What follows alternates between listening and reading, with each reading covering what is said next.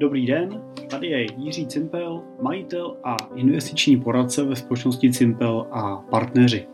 Já vás vítám u dalšího dílu našeho investičního podcastu Cesta Rentiera, eh, který dneska bude zaměřený na aktuální téma, který probíhá kolem vlastně epidemie koronaviru. A chtěl bych se s váma bavit o čtyřech pevných bodech pro investory, který podle mě platí ve všech dobách, to znamená i v dnešní době právě zvýšený volatility na finančních trzích, poklesů a hrozící krize. Takovým prvním pevným bodem, který bych eh, řekl, že všichni v investicích máme, je to, že historie se opakuje. Je dobrý si uvědomit, že nic z toho, co se dneska děje, se neděje poprvé historicky a tím pádem ani s velkou pravděpodobností to nebude určovat eh, úplně nový historický vývoj. Zažili jsme v minulosti poklesy ve větší míře na finančních trzích, než eh, zažíváme dneska. A zažili jsme i eh, pandemie, které dokonce měly podstatně třeba větší úmrtnost nebo rychlejší míru šíření, než zažíváme dneska. Tím určitě nechci nijak bagatelizovat nebo snižovat eh, důležitost eh, prevence a opatření, které jsou vůči viru zavádění. Jenom tím chci snížit trošku vaši nervozitu jako investorů z toho, že by skutečně mohl hrozit, že třeba ten kapitálový svět, tak jako známe, skončí, že se trhy změní, že kapitalismus skončí, že firmy už nebudou fungovat, že investovat do akcí nemá smysl. To jsou vlastně naprosto běžné myšlenky, které otvírají a otvírali investoři v každý, v každý podobný historický krizi. A možná si některý z vás pamatujete, zažili jste krizi v roce 2008, kterou nastartovaly vlastně nesplácené hypotéky ve Spojených státech a prostřednictvím různých cených papírů a derivátů se vlastně o tom přelila do celého světa. Tak v rámci vlastně téhle krize jsme mohli vidět na tom důležitým americkým indexu S&P 500 poklesy v řádu o 56 až 57% a doba návratu těch eh, trhů zpátky na tu svoji předkrizovou maximální úroveň trvala přes tisíc dní.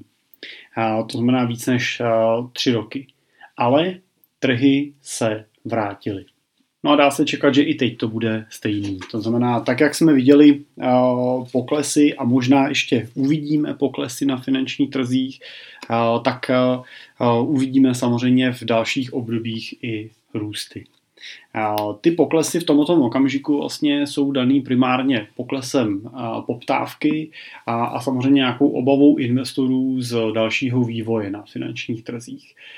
Jsou samozřejmě daný tím, že ten trh reaguje primárně na nečekané události, na negativně, reaguje negativně, negativně na nečekané změny a špatné zprávy. Samozřejmě tím, jak postupem času budou ty špatné a překvapivé zprávy v souvislosti vlastně s tím onemocněním postupně vlastně na tom trhu ubejvat a začnou se postupem času víc a víc objevovat ty zprávy dobrý. Budou to zprávy typu, že onemocnění ustupuje, počty nakažených klesají. Můžeme vidět už v tom okamžiku v Číně, že velká část těch velkých fabrik se otvírá. Znamenáváme spoustu zpráv typu dneska už se neobjevil nový novej nemocný vlastně a tak dál. Tak vlastně samozřejmě čím víc těch zpráv bude a čím víc budou převažovat nad těma zprávama dobrýma, tak ten trh prostě postupem času zase začne reagovat pozitivně a optimisticky. Proč to tak je? A z jakého důvodu ten trh začne reagovat optimisticky, je dobrý si uvědomit, že trh není nikdo jiný než skupina investorů, skupina nakupujících a prodávajících. A to, co rozhoduje o tom, jestli se ceny hejbou nahoru anebo se hejbou dolů, je vlastně to, jestli má ta skupina těch nakupujících a prodávajících převahu buď v těch nákupech anebo v těch prodejích. Jednoduše řečeno, pokud se najednou objeví velké množství prodejních příkazů na akcie a ten počet těch prodejních příkazů je větší než ten počet nákupních příkazů, tak samozřejmě ty prodávající musí jít s tou cenou dolů, musí nabídnout nižší cenu pro ten prodej, aby ho realizovali v čase, ve kterém chtějí. A kvůli tomu vlastně tom ty ceny akcí a indexů a tak dále vlastně klesají. Pokud naopak mají investoři spíš náladu nakupovat, tak na tom trhu je větší počet těch nákupních příkazů než těch prodejních. No a to samozřejmě pak umožňuje těm prodávajícím ty ceny, za které chtějí prodat, vlastně zvyšovat, protože ví, že se ten kupující na to najde. Myslím si, že si to všichni dokážeme dobře představit třeba na trhu s nemovitostma. No, pokud prostě v daném okamžiku mnoho volných nemovitostí a je málo kupujících, tak samozřejmě musí ty prodávající jít cenou dolů. A pokud naopak je málo volných nemovitostí, tak uh, si můžou dovolit jít ty prodávající s cenama nahoru a prodávat za víc. Takovým druhým pevným bodem na finančních trzích, který platí i v době paniky, je to, že volatilita je běžnou součástí investice. Je to věta, kterou eh, řekl už na začátku 20. století eh, investiční bankéř eh, Peter Lynch, který tu větu rád používal v okamžicích, kdy se ho novináři ptali na to, jaký bude vývoj trhu, co můžeme čekat z finančních trhů. A on furt nechtěl vymýšlet, co má říkat, tak prostě začal používat tu větu, že trhy budou kolísat nebo odborně řečeno trhy budou volatilní. A co to vlastně je ta kolísavost a co to je ta volatilita? A není to nic jiného než to, že ceny aktiv se v čase mění tak, jak se mění právě ta nálada na finančních trzích. A existuje jenom málo okamžiků, kdy ta, trha, ta cena zůstává stejná. Je to daný tím, že v každém okamžiku na tom trhu někdo prodává a někdo nakupuje a, ta cena, za kterou nakupujete a prodáváte, tak není vlastně nikdy nikde fixně daná. Ten prodávající, který přichází na trh s akcí nebo s akciemi, který chce v tom okamžiku prodat, tak vlastně do systému vkládá cenu, za kterou ty akcie nabízí a za kterou je ochotný je prodat, nebo nějaký rozmezí ceny od kolika do kolika je ochotný akceptovat nějakou nabídku na ten odkup. Jeho motivace samozřejmě vždycky je prodat za co nejvíc. Takže pokud je na tom trhu k tomu prostor, tak on se vždycky snaží tu cenu dát o kousíček vejš, než je ta cena průměrná, za kterou se ty akcie v tom okamžiku na tom trhu prodávají.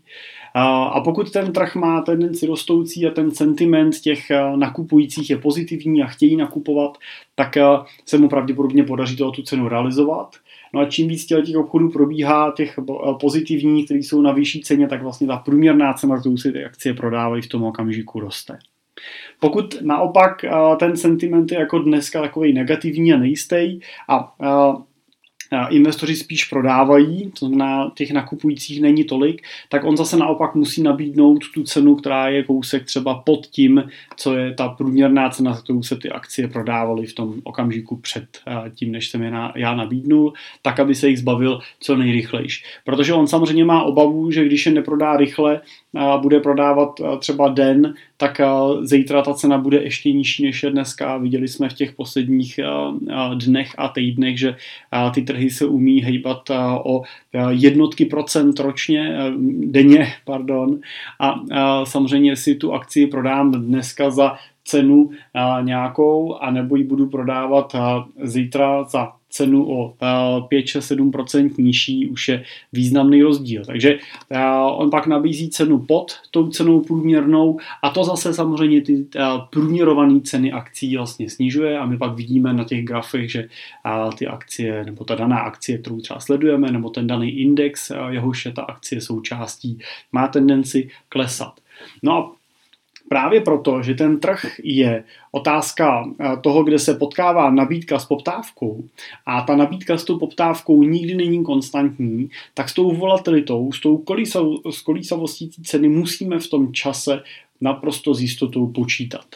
Takže pokud chcete investovat na finančních trzích, tak byste neměli hledat nějaký vyhlazený rovný graf, kdy prostě ty vaše investice průběžně krásně rostou, ale měli byste přijmout tu volatilitu a tu kolísavost a to, že ty ceny těch vašich aktiv se budou rychle a dynamicky měnit a budou se měnit někdy k lepšímu a někdy k horšímu jako běžnou součást. To, co je zásadní, je, že byste neměli tu vaší dlouhodobou investici vyhodnocovat v krátkodobém okamžiku. To znamená, pokud investujete s horizontem 10 let, 15 let, investujete na tvorbu svého majetku pro eh, zajištění důchodu, pro přípravu nějakého rentierského portfolia, z kterého budete pravidelně čerpat peníze v podobě nějaký nekonečné renty, tak byste se neměli stresovat tím, že Zrovna v prvním, druhém, třetím, pátém roce došlo k epidemii nebo došlo k nějaký jiný krizi nebo se objevila nějaká jiná negativní zpráva, která v tom okamžiku ten sentiment, ta, tu náladu na tom trhu vlastně posouvá k bodu mrazu, nákupních příkazů je málo a, a ty ceny těch aktiv klesají. Je to prostě přirozená součást toho trhu a vás nemusí zajímat, kolik stojí ty vaše akcie dneska, protože vy je dneska prodat nepotřebujete. Vás zajímá jako dlouhodobý investora to, jestli aktiva, třeba ty akcie, které máte nakoupený, máte nakoupený tak, že se jedná o společnosti, u kterých dlouhodobě důvěřujete, že tady budou. Pokud držíte akcie skrz nějaký index třeba, držíte index MSCI World, který obsahuje 1700 největších společností na světě, no tak můžete předpokládat, že firmy jako Apple, Microsoft, eh, Coca-Cola, McDonald a podobný. Tady eh, dneska ten biznis pořád dělají a eh, pravděpodobně ho tady budou dělat i za 10, 15, 20 let, až vy ty peníze budete chtít začít vybírat. A to, že zrovna v tomhle okamžiku, když byste zrovna teď je chtěli prodat, tak právě v tom nákupním stresu byste museli nabídnout tu cenu nižší, vás vůbec netrápí, protože vy je prodat nepotřebujete. Stejně jako když eh, v době krize držíte nemovitost, tak eh, se na tu nemovitost nebudete dívat a její cenu přeceňovat eh, každý den a z každý den zkoušet na tom trhu, za kolik byste ji mohli v tomhle okamžiku prodat. Ale bude vás zajímat to, jestli ta nemovitost generuje nájem, jestli vnímáte nájemníka, jestli ji nikdo nezničil a tak dál. A tu její cenu budete řešit až třeba za těch 15-20 let, kdy budete chtít z nějakého důvodu z té nemovitosti exitovat, budete ji chtít prodat a ty peníze z toho použít na něco jiného, tak stejně tak se můžete dívat na akcie. No, v ideálním případě můžete zapomenout na to, že ty ceny se v čase mění a že můžete v každém okamžiku a v každé vteřině vidět, jaká je aktuální hodnota, za kterou můžete v, tom, v tu chvíli prodat. Můžete se na to dívat jako na tu nemovitost a prostě na tuhle tu cenu zapomenout.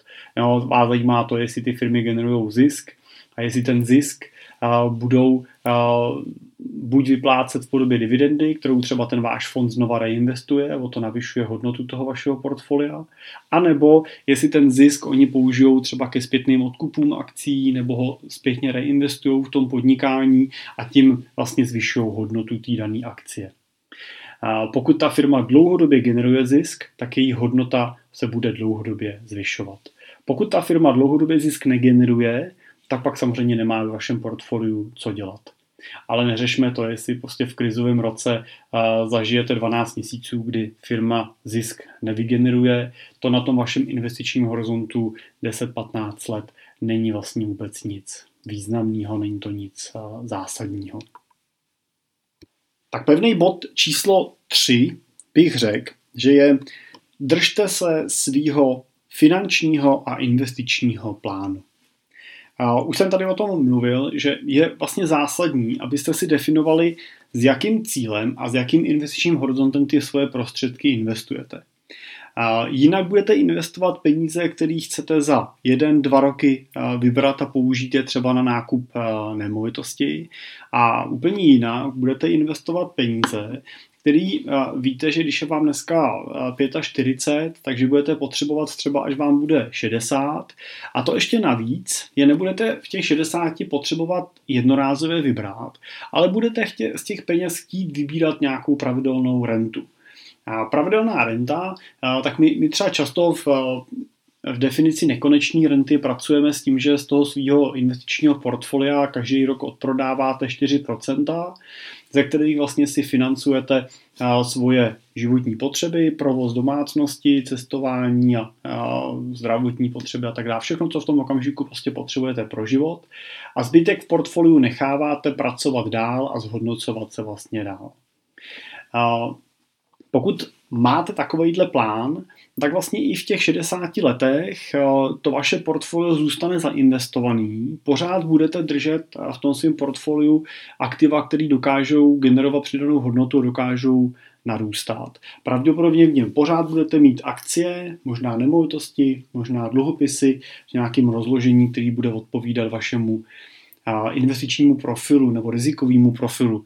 To znamená, bude, bude dobře reflektovat to, jakou tu kolísavost v tom portfoliu vy dokážete akceptovat, aniž by vás to zbytečně stresovalo nebo budilo v noci hrůzou ze spaní. Když se vrátím na ten začátek, tak zase naopak, pokud eh, chcete uložit peníze na dobu dvou, tří let, tak eh, bych pravděpodobně vlastně ani nemluvil o investování. V takovém případě hledáte nějaký eh, produkt s garantovaným výnosem, zřejmě skončíte u nějakého terminálního vkladu nebo spořícího účtu. A jedná se spíš o uložení peněz na to období překlenutí, vlastně než je budete potřebovat, než to, že bychom skutečně měli uvažovat nad tím, že někam zainvestujete a budete očekávat nějaký výnos nad, nad inflační. No, e, proč ne, neuvažovat tom horizontu nad investicí? No, protože investice ve většině případů v podstatě uh, už sam, v té svojí samotné podstatě vám negarantuje nějaký uh, pevný výnos nebo negarantuje vám uh, ve většině případů uh, uh, tu přesnou návratnost těch uh, prostředků ve smyslu tom, že vám řekla, dostanete přesně tehdy a tehdy a tolik a tolik. A to samozřejmě sebou nese riziko, že když za ty tři roky budete ty peníze potřebovat a budete zainvestovaný na finančních trzích a zrovna bude probíhat nějaká krize nebo korekce, tak buď budete prodávat ty svoje aktiva se ztrátou, anebo budete muset odložit realizaci toho svého cíle na období, než se ty finanční trhy zase vrátí zpátky. Což samozřejmě může trvat ne dny, měsíce, ale může to trvat samozřejmě i roky, což eh, třeba u toho vlastního bydlení nebo u studií pro děti může být dost komplikovaný. Jak potom vlastně v rámci toho finančního plánu uh, řešit ten model čerpání renty, tak uh, si můžeme uvíct na příkladu takových jakoby tří hromádek nebo tří portfolií, který byste v tom okamžiku čerpání použili. My pracujeme s tím, že když chceme začít čerpat rentu, tak chceme mít jistotu, že nebude muset ten investor prodávat žádný svoje aktiva se ztrátou. To znamená, že potřebujeme vzít prostředky na rentu na následující dva až tři roky, který víceméně převedeme do hotovosti nebo na, do nějakých hotovostních ekvivalentů, to znamená na spořící účty, terminální vklady nebo podobné produkty, kde neriskujeme, že v případě krize budeme zažívat pokles. Pak vezmeme další hromádku, další část těch prostředků a vytvoříme portfolio, který bude investovaný konzervativně. Na něj můžeme vyvíst rentu v řádu například třeba 5 až 10 let, podle toho, jak moc jste konzervativní, jak moc chcete mít jistotu, že riziko, že byste prodávali něco v poklesu nehrozí. A tohleto konzervativní portfolio zainvestujeme tak, aby jsme měli jistotu, že i v případě velké krize na finančních trzích se hodnota toho portfolia srovná v horizontu dvou let. A díky tomu máme jistotu, že když přijde velká krize, tak můžeme brát peníze tři roky z hotovosti, kterou na to máme vytvořenou.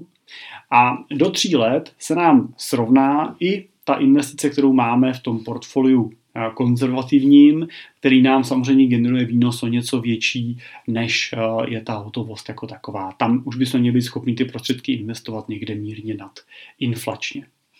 Eh, no a pak ten zbytek těch prostředků už můžeme investovat do portfolia dynamičtějšího, pozor, dynamičtější neznamená, že jsou to jenom akcie, dynamičtější znamená, že už to nejsou ty vyloženě konzervativní aktiva, kde chceme mít tu jistotu, že ten pokles nebude nějaký dlouhý. Protože pokud víme, že máme na tři roky rentu v hotovosti a na sedm let máme rentu v nějakém konzervativním portfoliu, no tak víme, že můžeme koupit takový aktiva, který i kdyby trvalo pět let, než se nám vrátí zpátky jejich hodnota po nějaký velký krizi, tak nás to netrápí, protože v tom černém scénáři máme 10 let rezervu, kterou můžeme vybírat z těch konzervativnějších aktiv, než budeme tyhle ty peníze potřebovat. Pokud nenastává žádná krize, no tak vybíráme rentu z hotovosti a do té hotovosti si doplňujeme ty prostředky z toho dynamického portfolia. Pokud nastává krize, vybíráme peníze z hotovosti a nepřeinvestováváme peníze z jiných portfolií, no a čekáme, než se nám ty portfolia dynamičtější vrátí zpátky do té svojí původní hodnoty. Jo, není to žádná složitá uh, atomová, uh, atomová věda, je to opravdu jakoby, investiční strategie, kterou můžete řídit s jednoduchým Excelem, když to zjednoduším. Takže v rámci finančního plánu je potřeba vidět, do kam směřujeme, kam se s tou vaší investicí chcete dostat, jak s ní budeme pracovat. A zároveň je potřeba dobře definovat právě tu úroveň toho vašeho toho vašeho přístupu k rizikům nebo respektive tu vaší rizikovou averzi.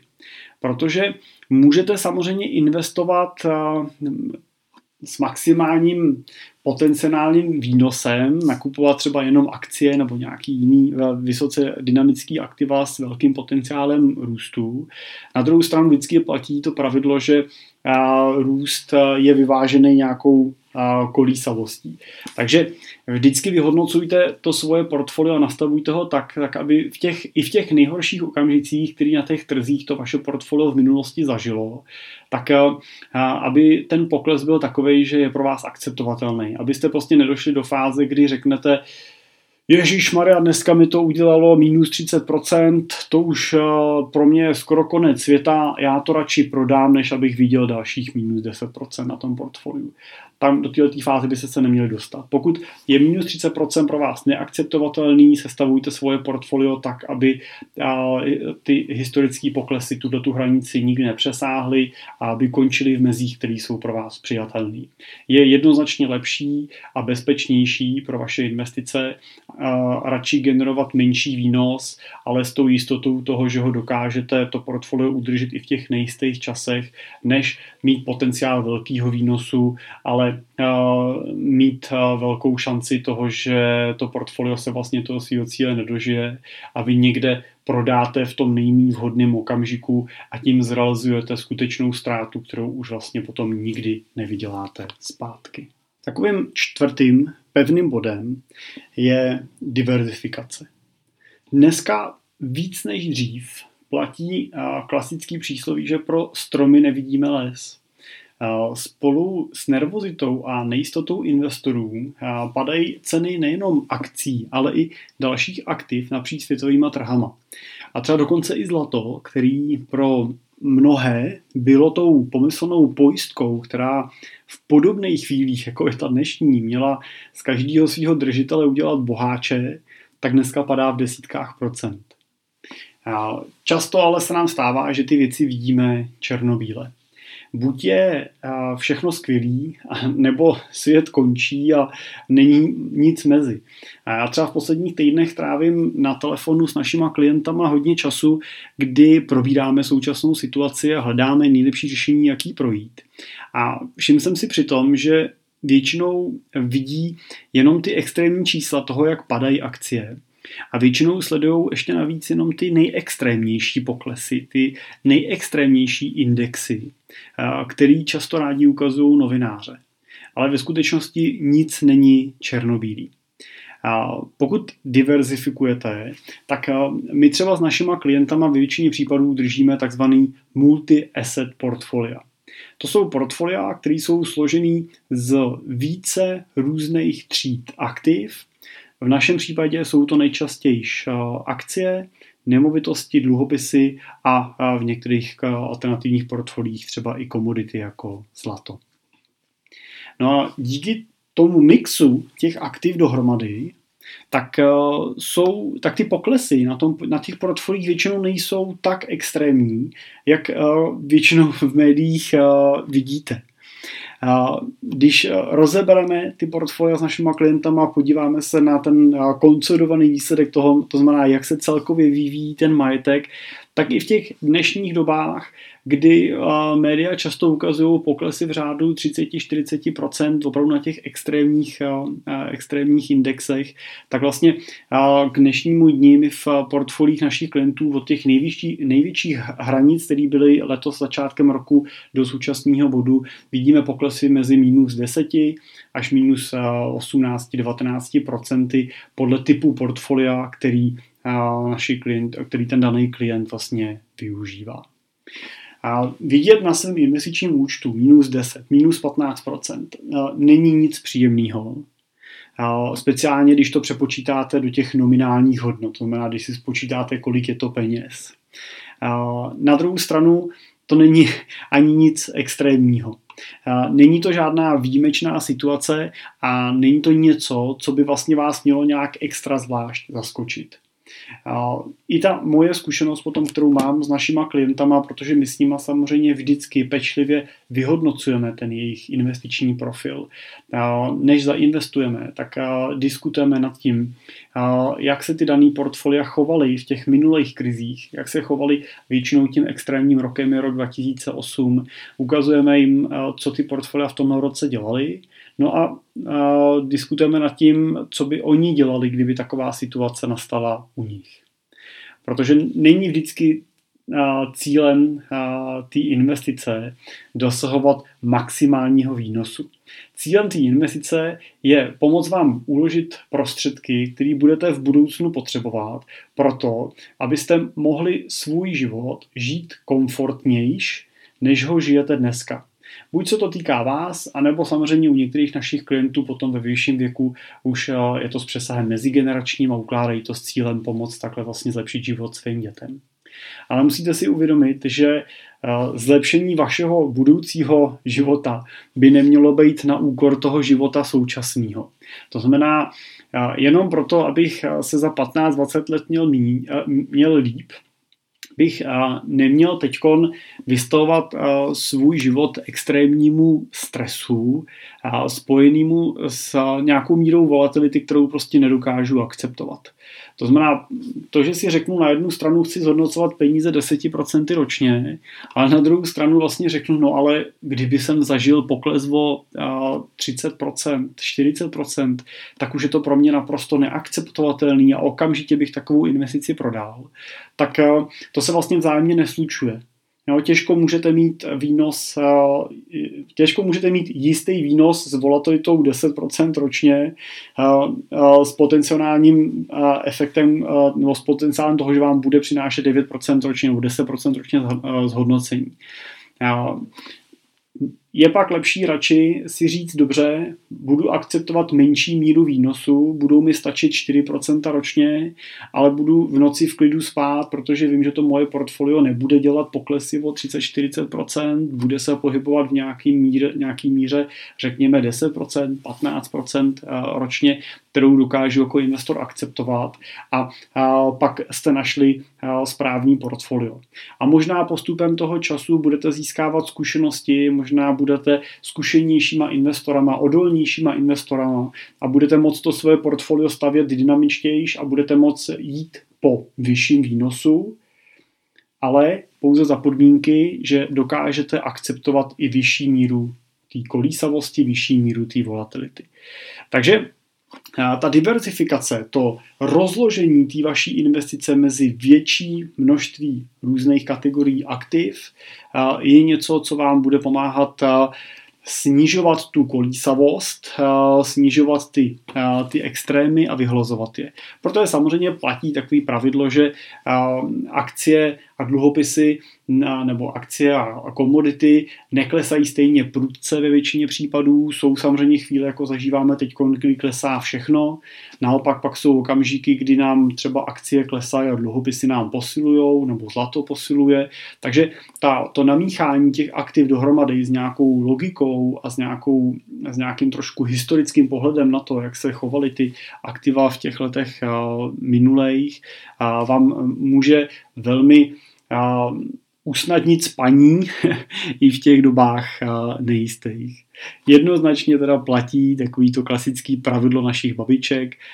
Nikdy nedávejte všechny vejce do jednoho košíku, nikdy nesázejte pouze na jednu kartu. Respektive nesázejte takhle nikdy peníze, o který si nemůžete dovolit přijít. Tak a to je z dnešního dílu našeho podcastu všechno. Já vám děkuju, že jste poslouchali ten dnešní díl. Doufám, že byl pro vás zajímavý, přínosný.